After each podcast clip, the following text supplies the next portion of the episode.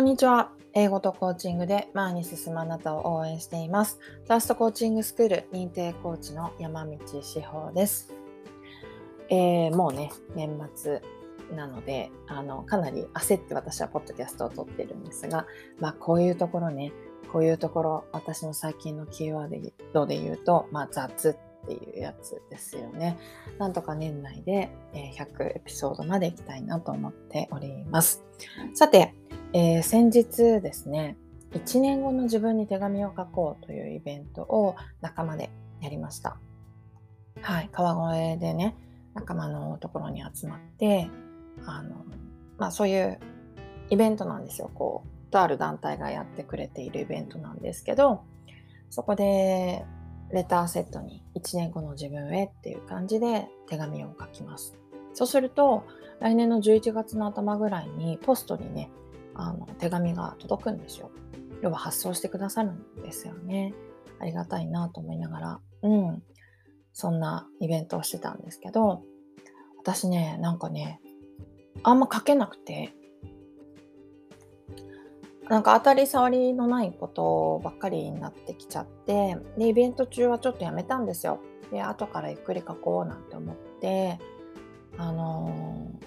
お家に持って帰ってきてたんですね。それで、なかなか書けなくて、で、なんか書く気にもなれなくて、っていうのも、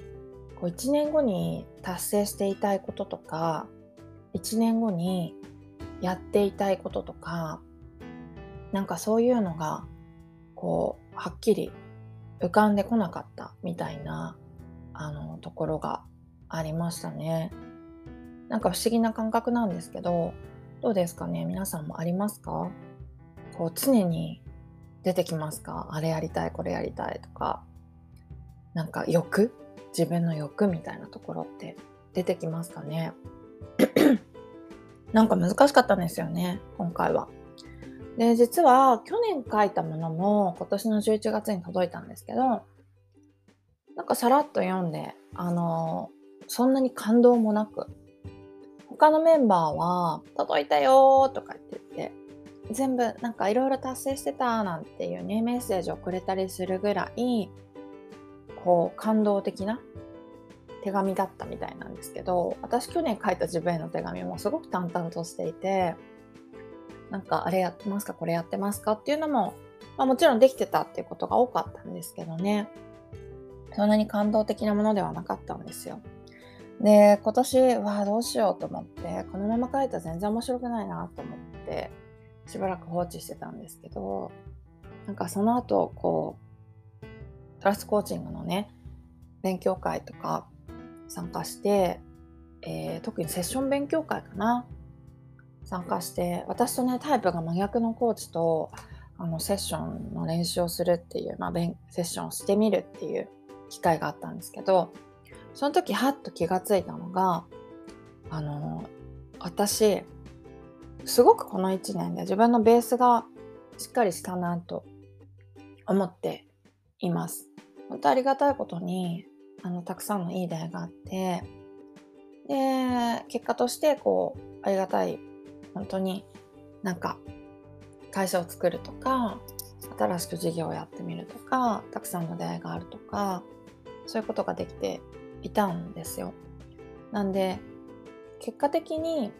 こう自分への信頼度みたいなところがすごく上がった一年だったなっていうふうには感じていてだからこそ来年は何だろうな心の状態をご機嫌で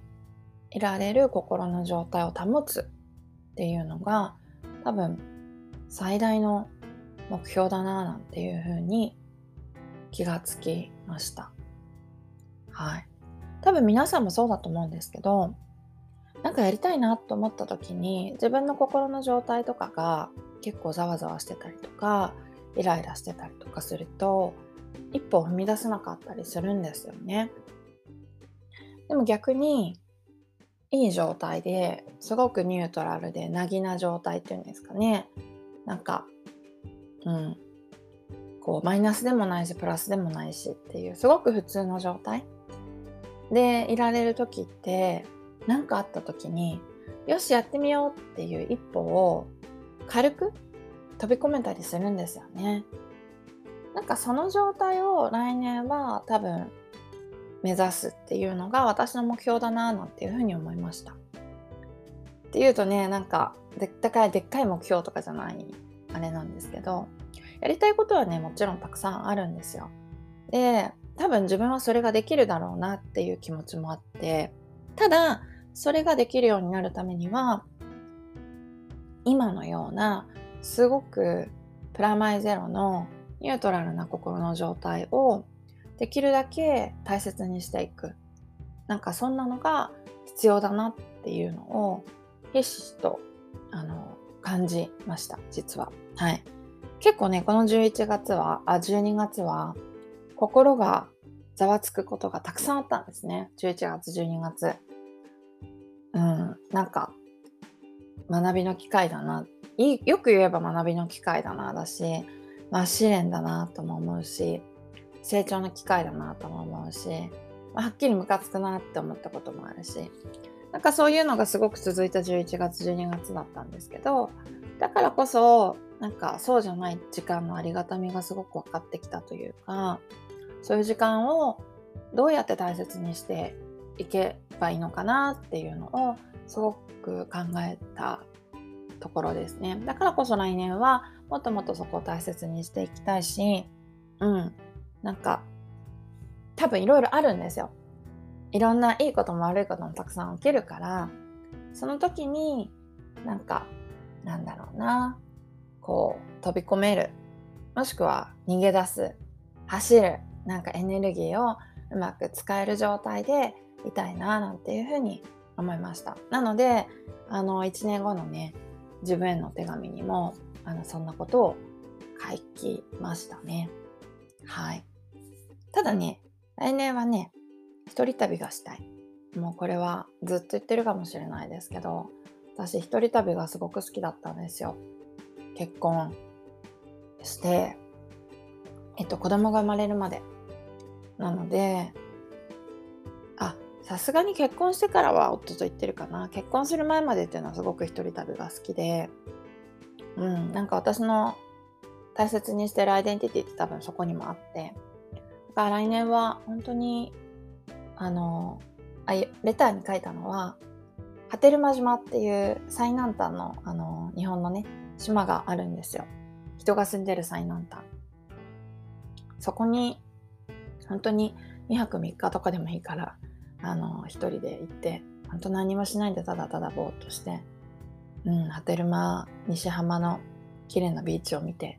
のんびりしたいななんて、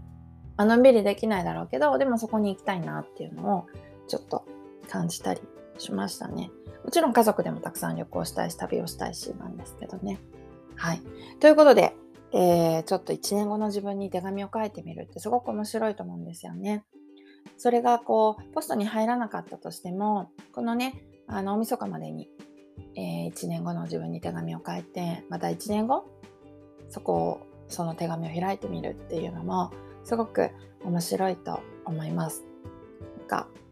それはデジタルじゃなくてアナログでやるっていうのがね紙に実際に書いてみるっていうのが面白いと思うので皆さんもよかったら是非やってみてくださいね。はい。では今日も聞いてくださってありがとうございます。ではでは。